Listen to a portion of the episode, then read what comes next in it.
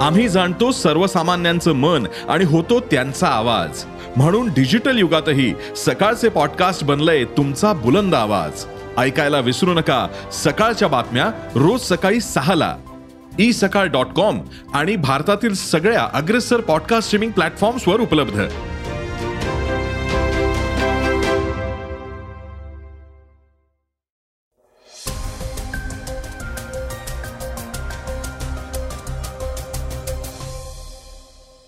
नमस्कार मी गौरी कुबेर.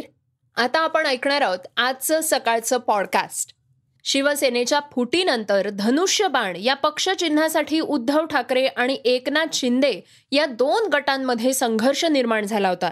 याविषयी आपण आजच्या सकाळच्या पॉडकास्टमधून सविस्तर माहिती घेणार आहोत. स्वित्झर्लंड इथल्या दाओसमध्ये वर्ल्ड इकॉनॉमिक फोरमच्या विद्यमानं आयोजित आंतरराष्ट्रीय परिषदेत पहिल्याच दिवशी महाराष्ट्राला मोठी गुंतवणूक मिळाली आहे त्याविषयीही जाणून घेणार आहोत. तर चर्चेच्या बातमीमध्ये काँग्रेसचे आशिष देशमुख यांनी नाना पटोले यांच्याबाबत वरिष्ठांकडे नाराजी व्यक्त केली आहे ते काय म्हणाले आहेत हेही ऐकणार आहोत. चला तर मग सुरुवात करूयात आजच्या पॉडकास्टला. सुरुवातीला ऐकूयात पुण्यातल्या सेक्स्टॉर्शनची बातमी. गेल्या काही दिवसांपासून पुण्यात सेक्स्टॉर्शनच्या घटनेत सातत्यानं वाढ होतीये. अल्पवयीन तरुणांना सोशल मीडियाच्या जाळ्यात अडकवून लाखो रुपयांची धमकी देऊन आत्महत्येला प्रवृत्त करण्याच्या घटना थांबायचं नावच घेत नाहीयेत. पुण्यात घडणाऱ्या याच सेक्स टॉर्शनच्या घटनांचं राजस्थान कनेक्शन पुन्हा समोर आलंय. काय आहे हे संपूर्ण प्रकरण जाणून घेऊयात. पुण्यातल्या धनकवडी परिसरात मागल्या वर्षी सप्टेंबर महिन्यात एका महिलेच्या व्हॉट्सअप डीपीचा वापर करून मोबाईलद्वारे एका युवकाला संपर्क करत न्यूड व्हिडिओ बनवून व्हायरल करण्याच्या धमकीमुळं एका तरुणानं आत्महत्या केली होती.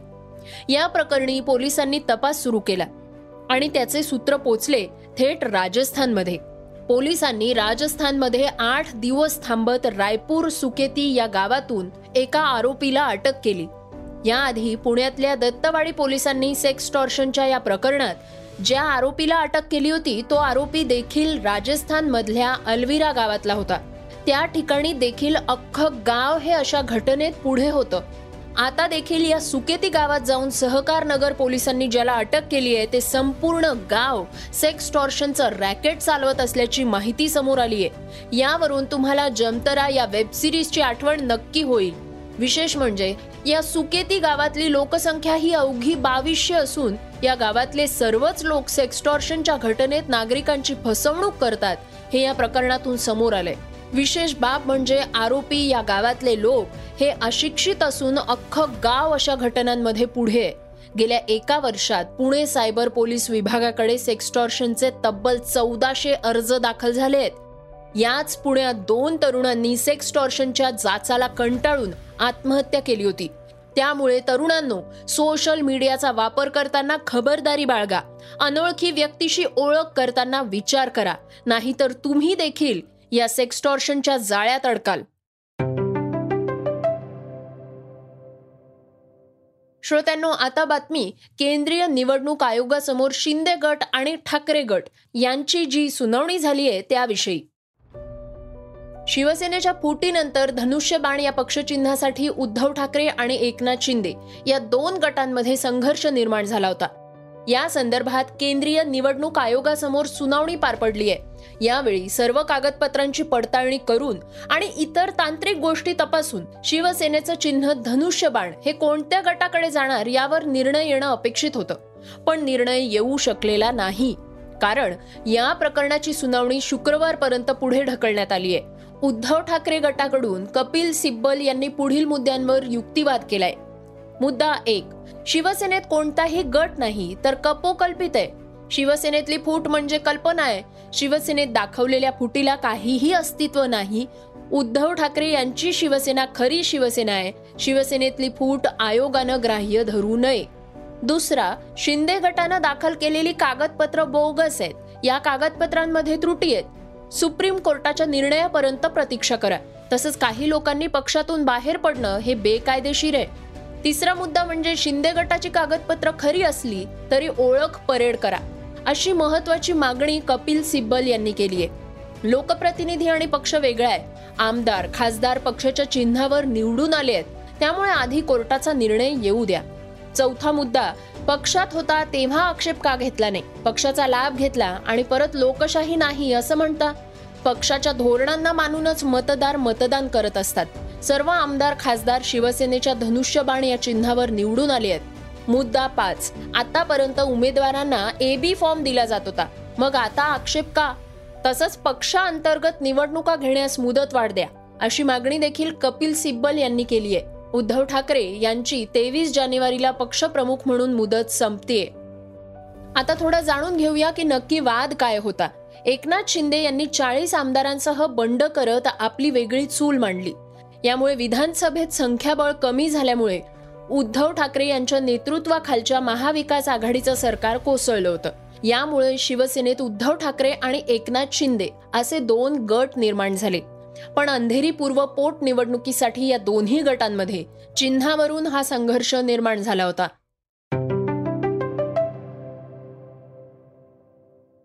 श्रोत्यांनो दाओसमध्ये वर्ल्ड इकॉनॉमिक फोरमच्या विषयीची बातमी आता आपण ऐकूयात. स्वित्झर्लंड इथल्या दाओसमध्ये वर्ल्ड इकॉनॉमिक फोरमच्या विद्यमानं आयोजित आंतरराष्ट्रीय परिषदेत पहिल्याच दिवशी महाराष्ट्र राज्यामध्ये सुमारे पंचेचाळीस हजार नऊशे कोटींची गुंतवणूक करण्यात आल्याची माहिती राज्याचे उद्योगमंत्री उदय सामंत यांनी दिली आहे सामंत म्हणाले दावोस इथं मुख्यमंत्री एकनाथ शिंदे हे वर्ल्ड इकॉनॉमिक फोरमच्या आंतरराष्ट्रीय परिषदेसाठी सहभागी झाले होते. त्यांनी दावोस इथं सज्ज असलेल्या महाराष्ट्र पॅव्हेलियनला भेट दिली. महाराष्ट्र पॅव्हेलियनमध्ये राज्याच्या प्रगतीचं प्रभावी दर्शन घडवलं जाणार असून महत्त्वाच्या उद्योगांसमवेत इथं सामंजस्य करारही केला जाणार आहे. मुख्यमंत्री एकनाथ शिंदे यांच्या प्रमुख उपस्थितीत विविध कंपन्यांसमवेत सामंजस्य करार करण्यात आले आहेत. यावेळी करण्यात आलेल्या सामंजस्य कराराबद्दल सविस्तर माहिती पुढील प्रमाणे. पहिलं म्हणजे ग्रीन को एनर्जी प्रोजेक्ट्स प्रायव्हेट लिमिटेड यांची बारा हजार कोटींची गुंतवणूक. दुसरी Berkshire Hathaway home services Orenda India यांची सोळा हजार कोटींची गुंतवणूक. तिसरी I C P investments Indus capital सोळा हजार कोटींची गुंतवणूक. असे करार करण्यात आले आहेत. श्रोत्यांनो आता आपण घेऊयात काही महत्त्वाच्या बातम्यांचा वेगवान आढावा. महाराष्ट्रात सत्ताधारी आणि विरोधक यांच्यात सातत्यानं आरोप प्रत्यारोप होत असताना दिसत असतात. महाराष्ट्र राज्य हिंदी साहित्य अकादमीची फेररचना करण्यासाठी राज्य सरकारकडून जी आर जारी करण्यात आलाय. या जी आरमुळे नव्या वादाला तोंड फुटलंय. पर्यटन आणि सांस्कृतिक मंत्रालयानं या जी आरच्या सुरुवातीला हिंदी ही राष्ट्रभाषा असल्याचं म्हटलंय. अजून कोणत्याही भाषेला राष्ट्रभाषेचा दर्जा न मिळाल्यानं हा वाद सुरू झालाय.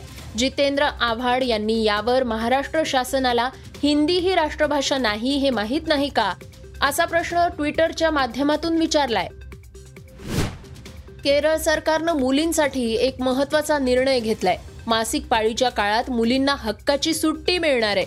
सरकारच्या नियंत्रणाखाली येणाऱ्या विद्यापीठाला हे नियम लागू होणार असल्याचं केरळ शासनानं म्हटलंय. मुलींच्या आरोग्याची काळजी घेण्यासाठी केरळ सरकारनं हा निर्णय घेतल्याचं म्हटलंय. केरळ सरकारच्या या निर्णयाचं सगळीकडे कौतुक होताना दिसतंय. ऐश्वर्या रायनं बावीस हजारांचा टॅक्स थकवल्याची माहिती समोर आली आहे नाशिक जिल्ह्यातल्या सिन्नरमध्ये सुजलोन पवन ऊर्जा निर्मिती कंपनीत ऐश्वर्या रायनं गुंतवणूक केली आहे. या ठिकाणी ऐश्वर्याची सुमारे एक हेक्टर जमीन आहे. या जमिनीचा एक वर्षाचा कर ऐश्वर्यानं थकवल्याची माहिती समोर आली आहे. आता सिन्नरच्या तहसीलदार कार्यालयानं ऐश्वर्याला बावीस हजारांचा टॅक्स थकवल्याप्रकरणी नोटीस पाठवली आहे. पुण्यात पासष्टावी राज्य अजिंक्यपद व महाराष्ट्र केसरी किताब कुस्ती स्पर्धा रंगली होती.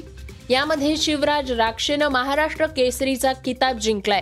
शिवराजला महाराष्ट्र केसरीची मानाची चांदीची गदा आणि पाच लाख रुपये बक्षीस रक्कम मिळाली आहे त्याचबरोबर शिवराजला महिंद्रा थार ही एस यू व्ही देखील मिळाली आहे त्यानंतर आता उदयनराजे भोसले यांनी शिवराजची भेट घेतली आहे यावेळी त्यांनी मोठ्या स्पर्धेच्या ठिकाणी राजकारण थांबवलं पाहिजे.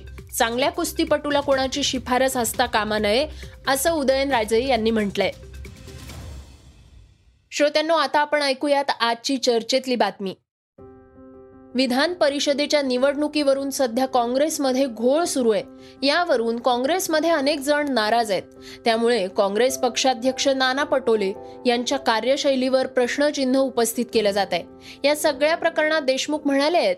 Delhi A I C C headquarter येथे सन्मान्य राष्ट्रीय अध्यक्ष खरगे साहेबांना भेटून काँग्रेस संदर्भात किंवा चालू असलेल्या निवडणुकी संदर्भात सद्य परिस्थिती आणि सत्य परिस्थिती मी त्यांना सांगण्याचा प्रयत्न केला. ज्या पद्धतीने घोळ नाशिक पदवीधर मतदारसंघामध्ये झालाय आणि काँग्रेसचा उमेदवार तिथे आज नाही आहे हीच मुळात अतिशय पक्षासाठी नाचक्की आणणारी गोष्ट आहे. आणि हा काही पहिला क्षण नाही आहे याच्यापुढे आपण पाहिलं की हांडोरे साहेबांचा पराभव एक नंबरचा उमेदवार असताना देखील विधान परिषद निवडणुकीत झाला. तसंच नागपूर स्थानिक स्वराज्य संस्थेच्या एम एल सी निवडणुकीत तिथे पण देखील जे ऑफिशियल उमेदवार होते त्यांना शेवटच्या दोन दिवसापूर्वी मतदानाच्या पूर्वी बदलण्यात आलं. दहा दहा जण आमदार हे सरकारवर अविश्वास प्रस्ताव चर्चेला आले असताना लेट पोहोचतात. आणि ह्या सर्व संदर्भामध्ये प्रदेश काँग्रेसचे अध्यक्ष काही करत नाही. किंवा काही करू शकत नाही ही परिस्थिती महाराष्ट्रामध्ये काँग्रेससाठी चांगली नाही ही त्यांना मी समजून सांगितलं. आणि जर चांगला नवीन प्रदेशाध्यक्ष जर या वेळेमध्ये नेमला तर नक्कीच येणाऱ्या पुढच्या वर्षीच्या विधानसभेच्या लोकसभेच्या किंबहुना आता दोन चार महिन्यावर आलेल्या महानगरपालिका नगर परिषद निवडणुकीमध्ये काँग्रेसचं भवितव्य चांगलं राहू शकतो. यामध्ये काँग्रेस नेते आशिष देशमुख यांनी थेट काँग्रेस अध्यक्ष मल्लिकार्जुन खरगे यांना पत्र लिहून नाना पटोलेंना पदावरून हटवण्याची मागणी केली आहे. देशमुख यांनी खरगेंना लिहिलेल्या पत्रात म्हटलंय की नाना पटोले यांची जी कार्यशैली आहे त्यामुळं यापूर्वी विदर्भ हा काँग्रेसचा बालेकिल्ला होता तो आता काँग्रेसच्या हातातून निष्ठच चाललाय असं देशमुखांनी म्हटलंय. श्रोत्यांनो हे होतं सकाळचं पॉडकास्ट आजचं सकाळचं पॉडकास्ट तुम्हाला कसं वाटलं हे आम्हाला सांगायला विसरू नका. तुमच्या प्रतिक्रिया तुमच्या सूचना आमच्यापर्यंत जरूर पोचवा. आणि सगळ्यात महत्त्वाचं म्हणजे सकाळचं हे पॉडकास्ट तुमच्या मित्रांना आणि कुटुंबियांना नक्की शेअर करा. तर आपण आता उद्या पुन्हा भेटूयात. धन्यवाद. Research and script Yugandhar Tajne Neelam Pawar. वाचा बघा आणि आता ऐका आणखी बातम्या. ई सकाळ डॉट कॉम वर. तुम्ही हा पॉडकास्ट ई सकाळच्या वेबसाईट आणि ऍप वर सुद्धा ऐकू शकता. विसरू नका या पॉडकास्टला आपल्या आवडीच्या पॉडकास्ट ऍप वर सबस्क्राईब किंवा फॉलो करायला.